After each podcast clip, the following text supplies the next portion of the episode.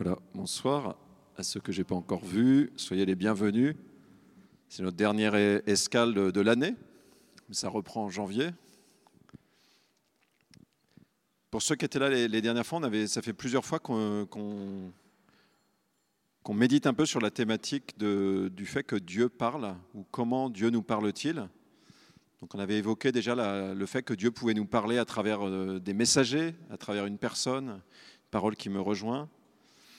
Euh, on avait évoqué aussi la dernière fois la question du silence, c'est-à-dire comment la parole de Dieu parfois nous rejoint, on pourrait dire euh, aussi au-delà des mots, pas simplement dans des paroles, mais parfois au-delà des mots, comme si Dieu nous atteignait directement euh, au niveau du cœur, parfois même au-delà des pensées que nous pouvons avoir. Dieu a cette puissance-là, on pourrait dire. si jamais vous avez envie, c'est sur, le site, il y a les, les replays, vous pouvez entendre ça. Et pour terminer, c'est peut-être ce par quoi euh, on pense d'abord quand on pense Dieu parle.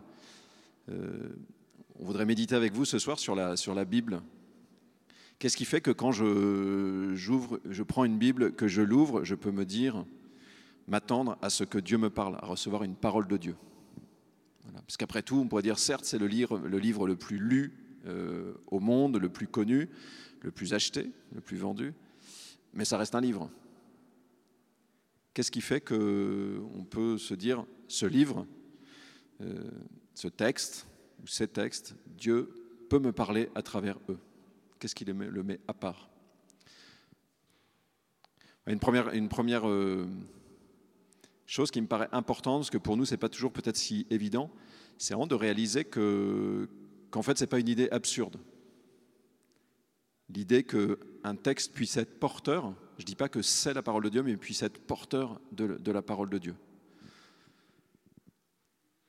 Si Dieu est, Dieu, c'est-à-dire si Dieu est qui il est, s'il est le créateur du monde, euh, s'il est notre créateur, ce n'est pas impensable qu'il puisse aussi être connu par nous jusqu'à un certain point. On, avait, on avait évoqué ça, je pense, quand on était euh, au, tout début de la première escale de l'année, quand on rentrait de vacances en réfléchissant à la manière dont Dieu peut se laisser connaître à travers ses œuvres. Cette pensée-là, elle est assez présente euh, dans la tradition euh, judéo-chrétienne, mais elle est présente aussi philosophiquement. L'idée que, que l'origine du monde peut, peut se révéler d'une certaine manière ou peut être connue, c'est une idée qui est, voilà, qui est défendable rationnellement, on pourrait dire, qui est solide. Dieu se laisse connaître. Si on dit Dieu parle, c'est un peu le niveau du dessus quand même, c'est que c'est comme s'il y avait une intentionnalité de la part de Dieu. C'est peut-être plus ce qu'on a évoqué là les dernières fois, mais là c'est pas non plus. Vous voyez, c'est quelque chose qui est, qui est consistant aussi, qu'on peut entendre. C'est un peu plus exigeant peut-être. Ce dont on parle aujourd'hui, c'est que non seulement Dieu parle, mais Dieu parle à travers des paroles d'hommes, puisque les Écritures, la Bible, ce sont des paroles humaines. Alors là, c'est comme on pourrait dire, c'est presque un cran de plus, c'est de se dire, Dieu me parle et cette parole, elle est portée par un livre qui a été écrit par des hommes. C'est ça un peu l'originalité euh, de la vision juive, on pourrait dire, puis chrétienne sur, euh, sur la révélation, c'est que c'est à la fois révélation de Dieu et euh, engagement de l'homme là-dessus, je pense qu'il y, a un écart. C'est intéressant parce que quand on, discute avec des musulmans, par exemple, il y a un écart sur la perception de, ce que c'est que l'inspiration. Dans les Écritures, on, va nous dire que, que Dieu parle à travers un prophète inspiré qui reçoit une parole et qui, et qui va la communiquer. Mais ça se passe à l'intérieur de lui et donc il est engagé, sa liberté, elle est engagée dès le départ. Et donc si sa liberté est engagée dès le départ, ça veut dire qu'elle va être engagée aussi pour les étapes suivantes. Donc aussi quand nous, nous recevons cette parole, notre liberté est engagée. Une manière de dire, c'est dire qu'il y a à interpréter la parole de Dieu. Elle ne m'arrive pas brute comme ça. Quand je lis les Écritures, je dois engager ma liberté pour, recevoir pour les recevoir comme parole de Dieu. Ça vient solliciter ma liberté en moi. Ce n'est pas très facile, ça n'est pas très facile à penser, mais c'est vraiment la pensée euh, judéo-chrétienne sur l'inspiration, on pourrait dire. Et on est provoqué à ça dès qu'on ouvre la Bible. Si, on les, si vous ouvrez les trois premières pages de la Bible, il y a deux récits de la création qui sont quand même un peu différents.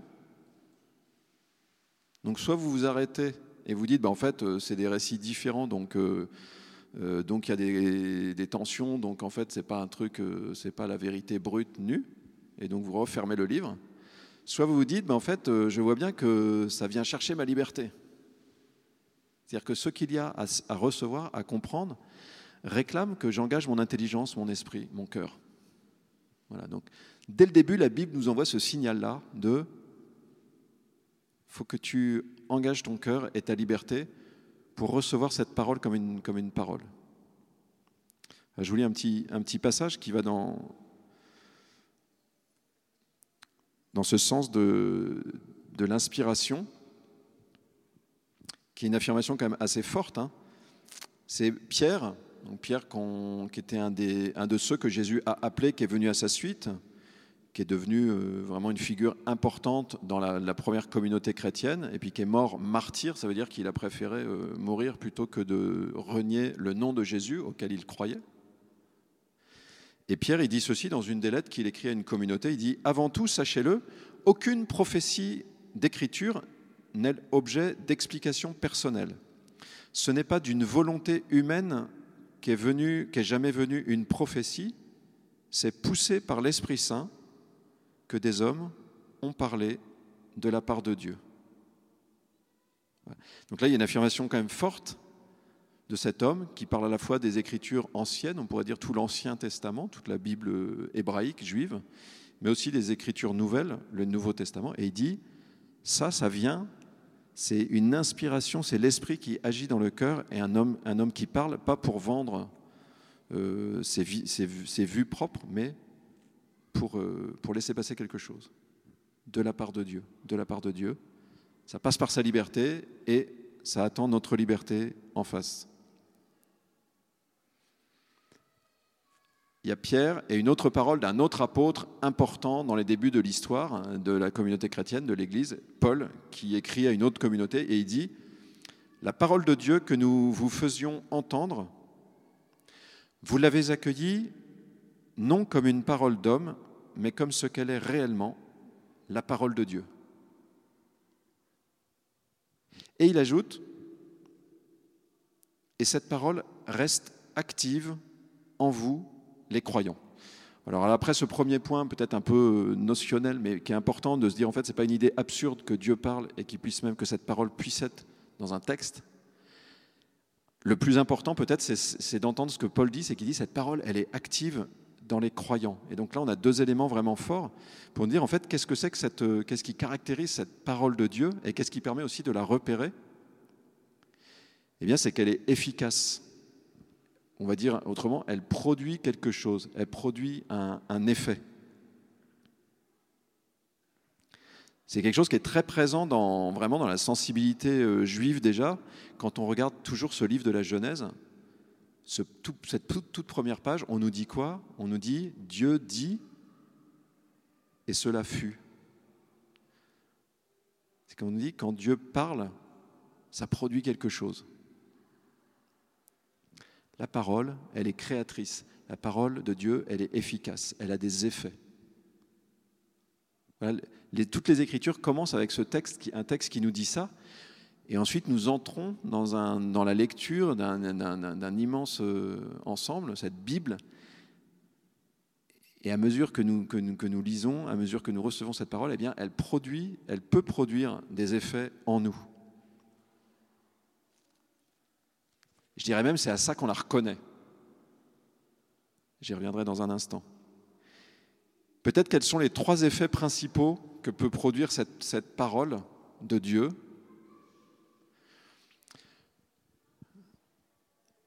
Le premier, c'est ce que j'appelle un peu l'effet euh, parabole. Il y a dans l'histoire du roi David, il y a un moment où donc, euh, le, début de sa vie, c'est un peu une espèce de sans faute, où c'est un peu le candidat idéal à la royauté, etc. Donc il est vraiment dans l'obéissance à Dieu.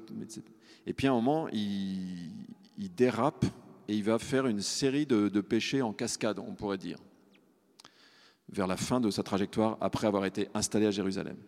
Et là, Dieu envoie vers lui un prophète pour lui dénoncer son péché, pour qu'il s'aperçoive hein, qu'il a basculé dans le péché, parce que c'est comme s'il s'en était pas aperçu, quoi, enfin, ou qu'il y avait une espèce de refermement, d'aveuglement. Mais le prophète, au lieu de lui dire directement tu as péché, il lui raconte une histoire. Donc, euh, si ça vous intéresse, vous pouvez aller lire. C'est dans le deuxième livre de Samuel, au chapitre 11. Il lui raconte une histoire et David, en entendant cette histoire, il s'énerve parce que c'est l'histoire de quelqu'un qui a dérobé la brebis de son voisin plus pauvre que lui. Et en fait, ça illustre ce que lui-même a fait d'une certaine manière.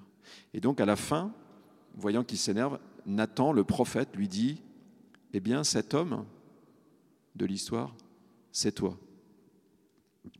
Ça, je trouve, c'est vraiment très. Peut-être certains d'entre vous ont déjà fait cette expérience en lisant un passage des Écritures, en entendant peut-être un passage de l'Évangile, une histoire de Jésus. Il arrive, vous voyez, qu'il y a quelque chose en nous qui se dise, mais en fait, cet homme dont on parle, cette femme dont on parle, c'est moi. Comme si cet effet des Écritures, c'était de nous dire, de nous révéler les situations que nous vivons de nous révéler ce qui est en jeu dans une situation que nous vivons.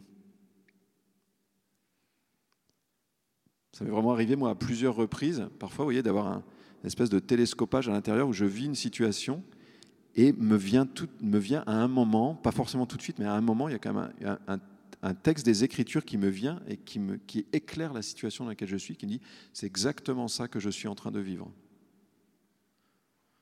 Et j'entends souvent des personnes qui vivent la même chose, qui, entendant un, récit des Écritures, tac, ça leur saute à la figure, coup ils disent c'est exactement ça que je suis en train de vivre. Voilà la puissance étonnante de cette, parole de Dieu. Révéler un peu une, situation. Cet homme, c'est toi, cet homme, c'est moi, dont il est question. Un deuxième effet qui n'est pas, pas très loin, mais qui n'est pas tout à fait la même chose, c'est pour moi le, le dévoilement du cœur, le dévoilement de, des sentiments, le dévoilement de ce qui nous habite, de la vérité de ce qui nous habite.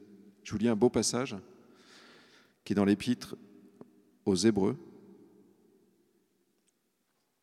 où l'auteur dit, Elle est vivante, la parole de Dieu, efficace et plus incisive, plus tranchante qu'aucun glaive à deux tranchants elle pénètre jusqu'au point de division de l'âme et de l'esprit, des articulations et des moelles. Elle peut juger les sentiments et les pensées du cœur.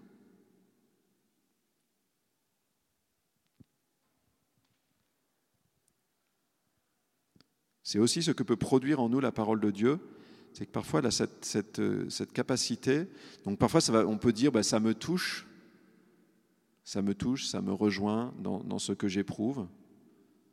Par exemple, quand on lit des psaumes, qui sont des prières qui crient vers Dieu, parfois un cri dans la détresse, ou au contraire qui expriment une, joie, une exultation, ça peut rejoindre ce que nous vivons. Mais parfois, c'est plus précis que ça. Moi, il m'est arrivé personnellement, enfin, vraiment le, plus, un, truc assez spectaculaire, moi, c'était cet été, où, pendant une retraite personnelle que je faisais en silence comme ça, et où j'ouvre la Bible et je reçois un passage de la parole de Dieu que je ne connaissais pas, que je n'étais pas allé chercher et qui correspondait exactement à ce que j'éprouvais intérieurement, mais qui le formulait. Et là, honnêtement, vous voyez, il y a quelque chose de très puissant de se sentir vraiment rejoint. C'est comme si Dieu, moi, ce que j'ai eu dans l'oreille, c'est comme si Dieu me disait euh, Je sais ce que tu vis. Je te rejoins dans ton épreuve. Je sais ce que tu vis. Je te connais. la parole de Dieu a cette puissance-là. Et un dernier effet, qui est assez différent de la parole, c'est que c'est Saint Paul qui nous le dit, lorsque nous est annoncé le mystère sur Dieu, le fait qu'il vient à nous, qu'il se révèle, lorsque nous est annoncé l'évangile, c'est-à-dire la bonne nouvelle de Jésus Christ qui vient, qui donne sa vie pour nous, eh bien, cette parole-là, cette annonce, elle a la capacité, pourrait-on dire, à faire jaillir en nous la foi. Ce n'est pas automatique, mais ça peut produire ça en nous. Il y a un passage dans les Écritures où Paul, j'aime beaucoup ce passage, toujours le même, Paul qui sillonnait le bassin méditerranéen, puis souvent en fait il allait à la rencontre des, des Juifs qui étaient un peu disséminés pas mal dans le bassin méditerranéen à l'époque, puis il allait dans les synagogues, les communautés juives, puis il annonçait euh, que le Messie était venu, que c'était Jésus, Christ, Fils de Dieu. Et il disait, Christ, mort pour nous, ressuscité. Et il réécrit euh, à une communauté des, des Galates, donc c'est en Turquie, au centre de la Turquie, et il leur dit, mais souvenez-vous comment ça a commencé votre aventure chrétienne?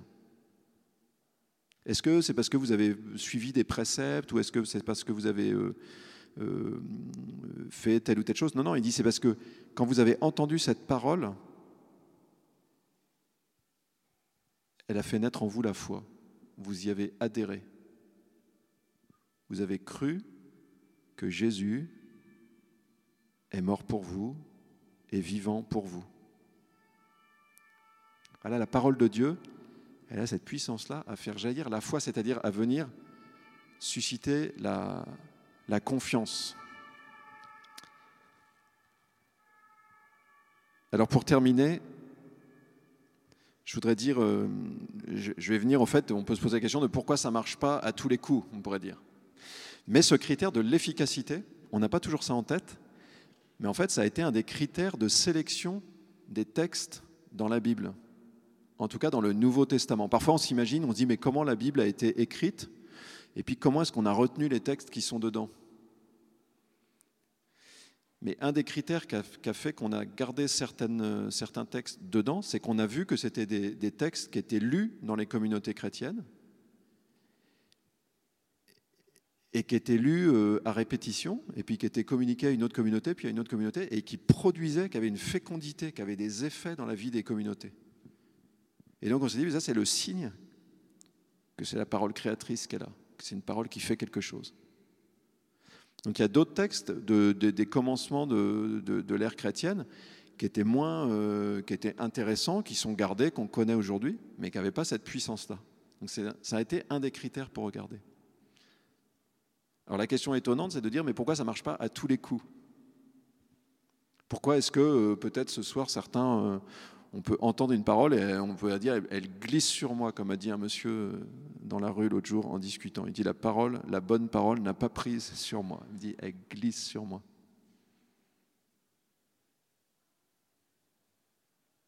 Je dirais trois choses rapidement. La première, c'est que la parole, elle est efficace si elle est accueillie dans la foi. J'ai dit à la fois que Dieu a la capacité de susciter la foi, mais j'ai dit aussi au tout début que Dieu nous laisse libres. Ça n'intéresse pas Dieu de, de, nous forcer à croire. Il vient chercher une confiance. Veux-tu? Et donc, il y a toujours le, deuxième volet de la foi qui est, on pourrait dire, nous. C'est-à-dire ce, cet élan qui vient intérieurement, ce que, ce que Dieu peut faire jaillir.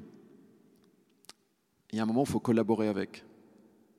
Est-ce que, je, est-ce que j'abonde dans le sens de l'action de Dieu en moi Cela étant dit, il faut aussi reconnaître que nous sommes, je ne vais pas dire inégaux devant la foi, mais je me souviens d'un, évêque, il y a quelques années, ça m'avait marqué, il avait dit, euh, il y a des gens qui ont la foi difficile. C'est-à-dire des gens pour qui c'est difficile de croire à une, parole. Il y a des gens pour qui c'est limpide, il y en a sans doute parmi nous pour qui il n'y a pas trop de questions qui se posent. Il y a quelque chose d'assez fluide, d'assez limpide qui s'installe. Il y a des gens pour qui c'est plus compliqué. Alors on peut chercher un peu des, il peut y avoir des motifs, hein, il peut y avoir des raisons. C'est que parfois quand on a été euh, blessé dans, dans, l'amour qu'on aurait dû recevoir et qu'on n'a pas reçu, quand il y a eu des blessures de l'amour, c'est parfois difficile de faire confiance, de s'abandonner à quelqu'un, à un amour qui se révèle. Ça peut venir de là.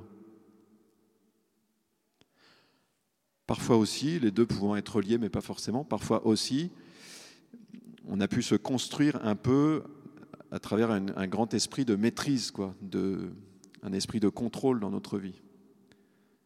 Et même pour une relation humaine, c'est compliqué quand on est dans le contrôle d'accueillir un autre, quoi, de faire de la place à quelqu'un d'autre. Mais combien plus avec Dieu Combien plus avec Jésus quand il te dit Viens, suis-moi Et tu dis Mais où? Suis-moi. On ne sait pas où ça finit. C'est ça aussi l'aventure. La foi, c'est aussi une aventure. Il y a un commencement, mais il y a, il y a un commencement, on ne sait pas vers quoi ça va. Et ça, ça peut être très difficile. Il peut y avoir un vertige en nous devant ça. Donc on sent bien comment il y a un travail en nous, il peut y avoir de la résistance en nous, il peut y avoir de, la peur, il peut y avoir du vertige, ça peut être plus ou moins, plus ou moins laborieux. Je peux me méfier, je peux douter.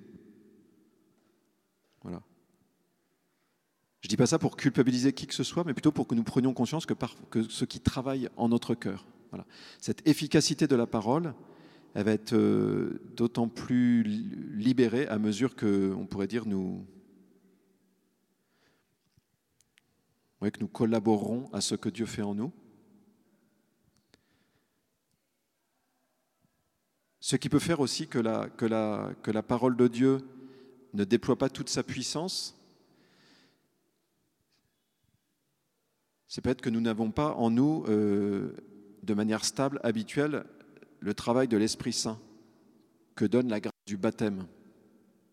Donc je mentirais si je disais autre chose, c'est que la grâce du baptême, euh, en mois de juin dernier, dans la rue, on discutait avec un garçon qui n'était pas baptisé, comme ça, il disait, mais j'essaye d'écouter Dieu, mais euh, c'est pas très clair.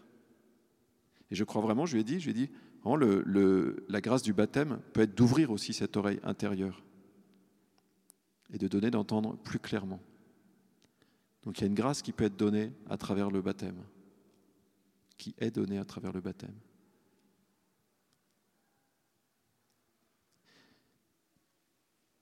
Et puis la dernière chose, c'est que cette efficacité de la parole, la parole est efficace en son temps, et notre temps n'est pas le temps de Dieu.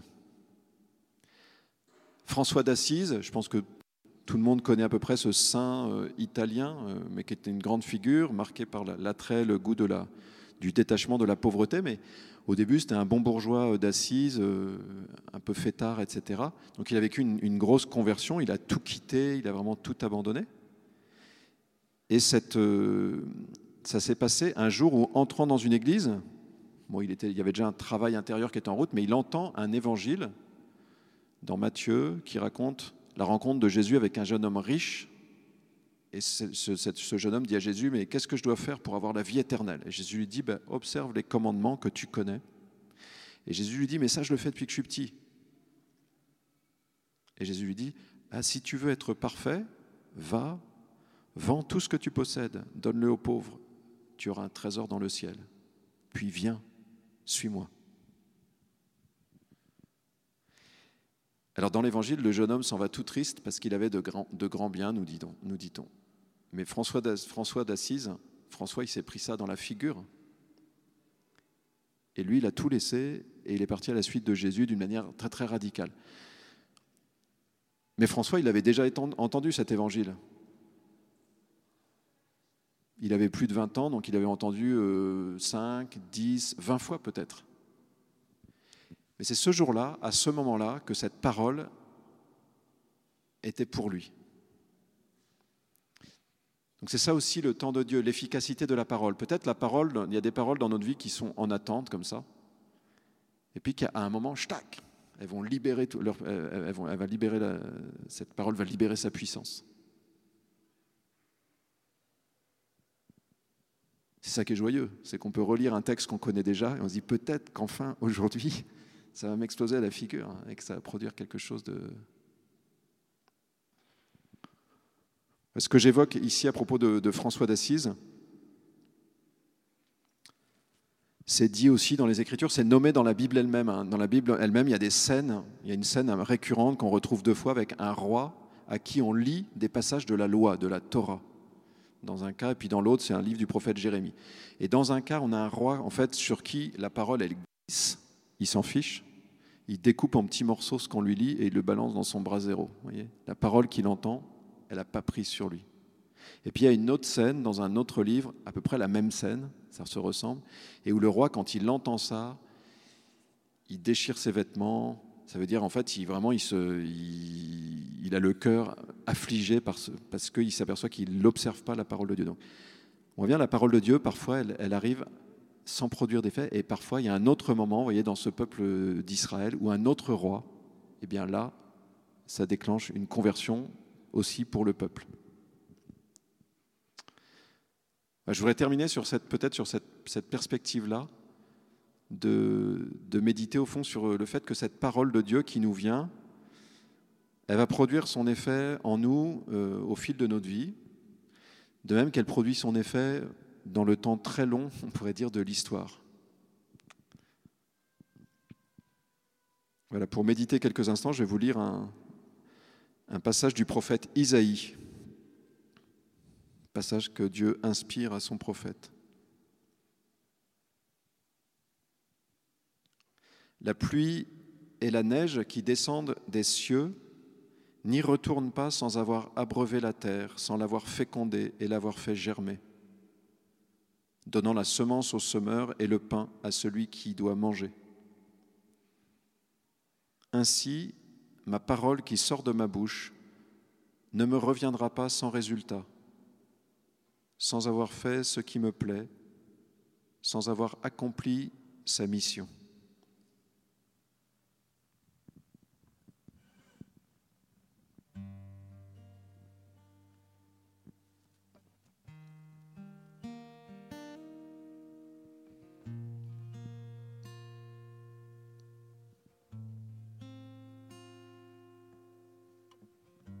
Cette parole de Dieu qui est portée par les Écritures d'une manière particulière, qui a été portée euh, dans le temps long de l'histoire par le peuple juif.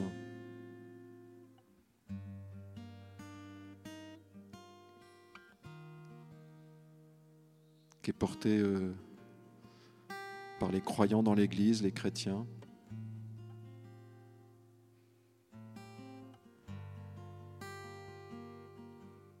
Cette parole de, Dieu, elle fait son œuvre à travers l'histoire. Elle transforme des cœurs. Elle tourne les cœurs vers Dieu.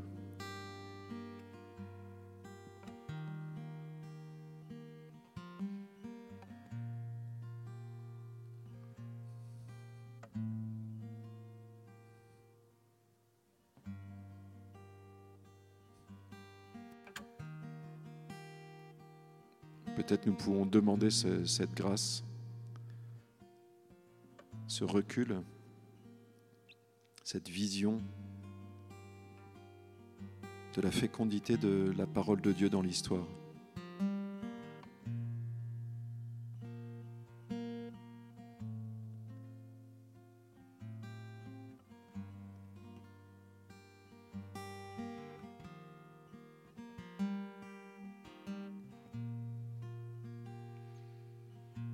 En particulier penser à toutes ces grandes figures de l'Ancien Testament, du peuple juif, mais aussi à toutes ces figures de saints, si nous en connaissons, qui ont été vraiment transformés par cette parole.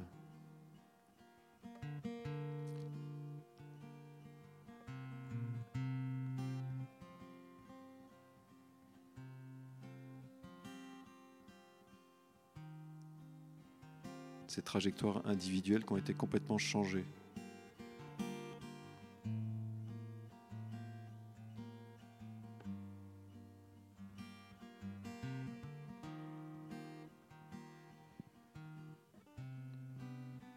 Toutes ces figures, elles nous sont, nous sont données comme des, comme des témoignages, comme des lumières,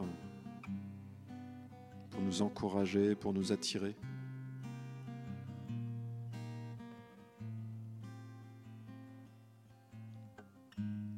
nous avons tous euh, ce, désir aussi de changement, de progrès.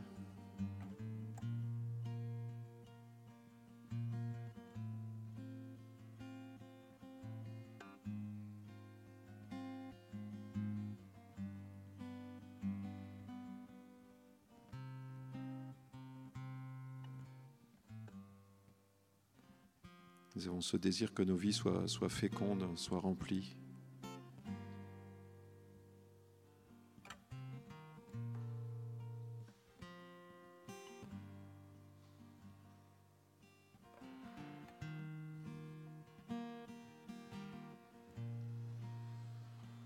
De peut-être la manière dont vous avez reçu ce, qui a été dit ce soir, médité, vous pouvez, si vous le voulez, peut-être demander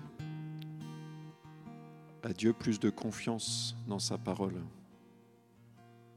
de porter un regard nouveau sur les Écritures, sur la Bible.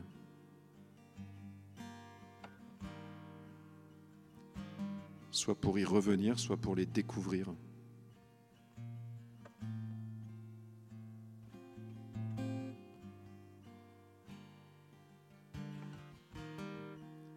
Si vraiment c'est la parole de Dieu, comment ne pas désirer l'écouter?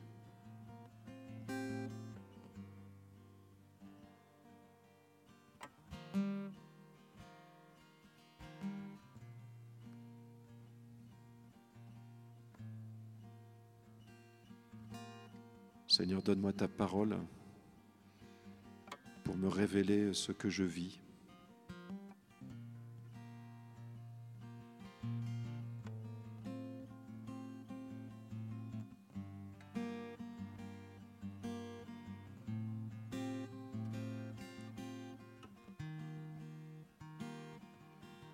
Pour que je comprenne où tu m'attends.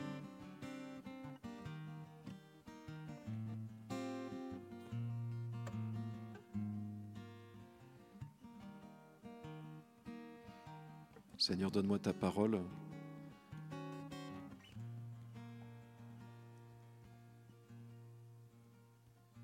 Pour que je comprenne ce qui se passe en moi.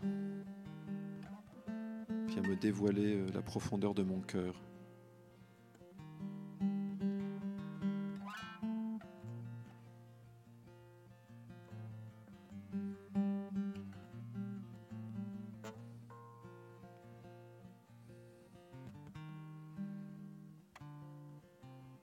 Fais-moi entendre ta parole pour euh, faire jaillir en mon cœur la foi, la confiance en toi.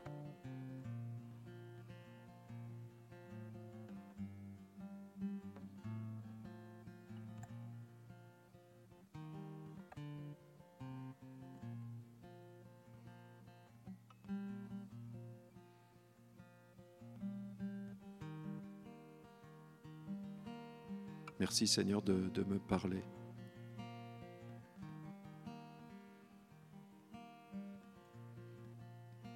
À travers des messagers, à travers les Écritures et dans la profondeur du silence. Merci de me parler. Et donne-moi de te répondre.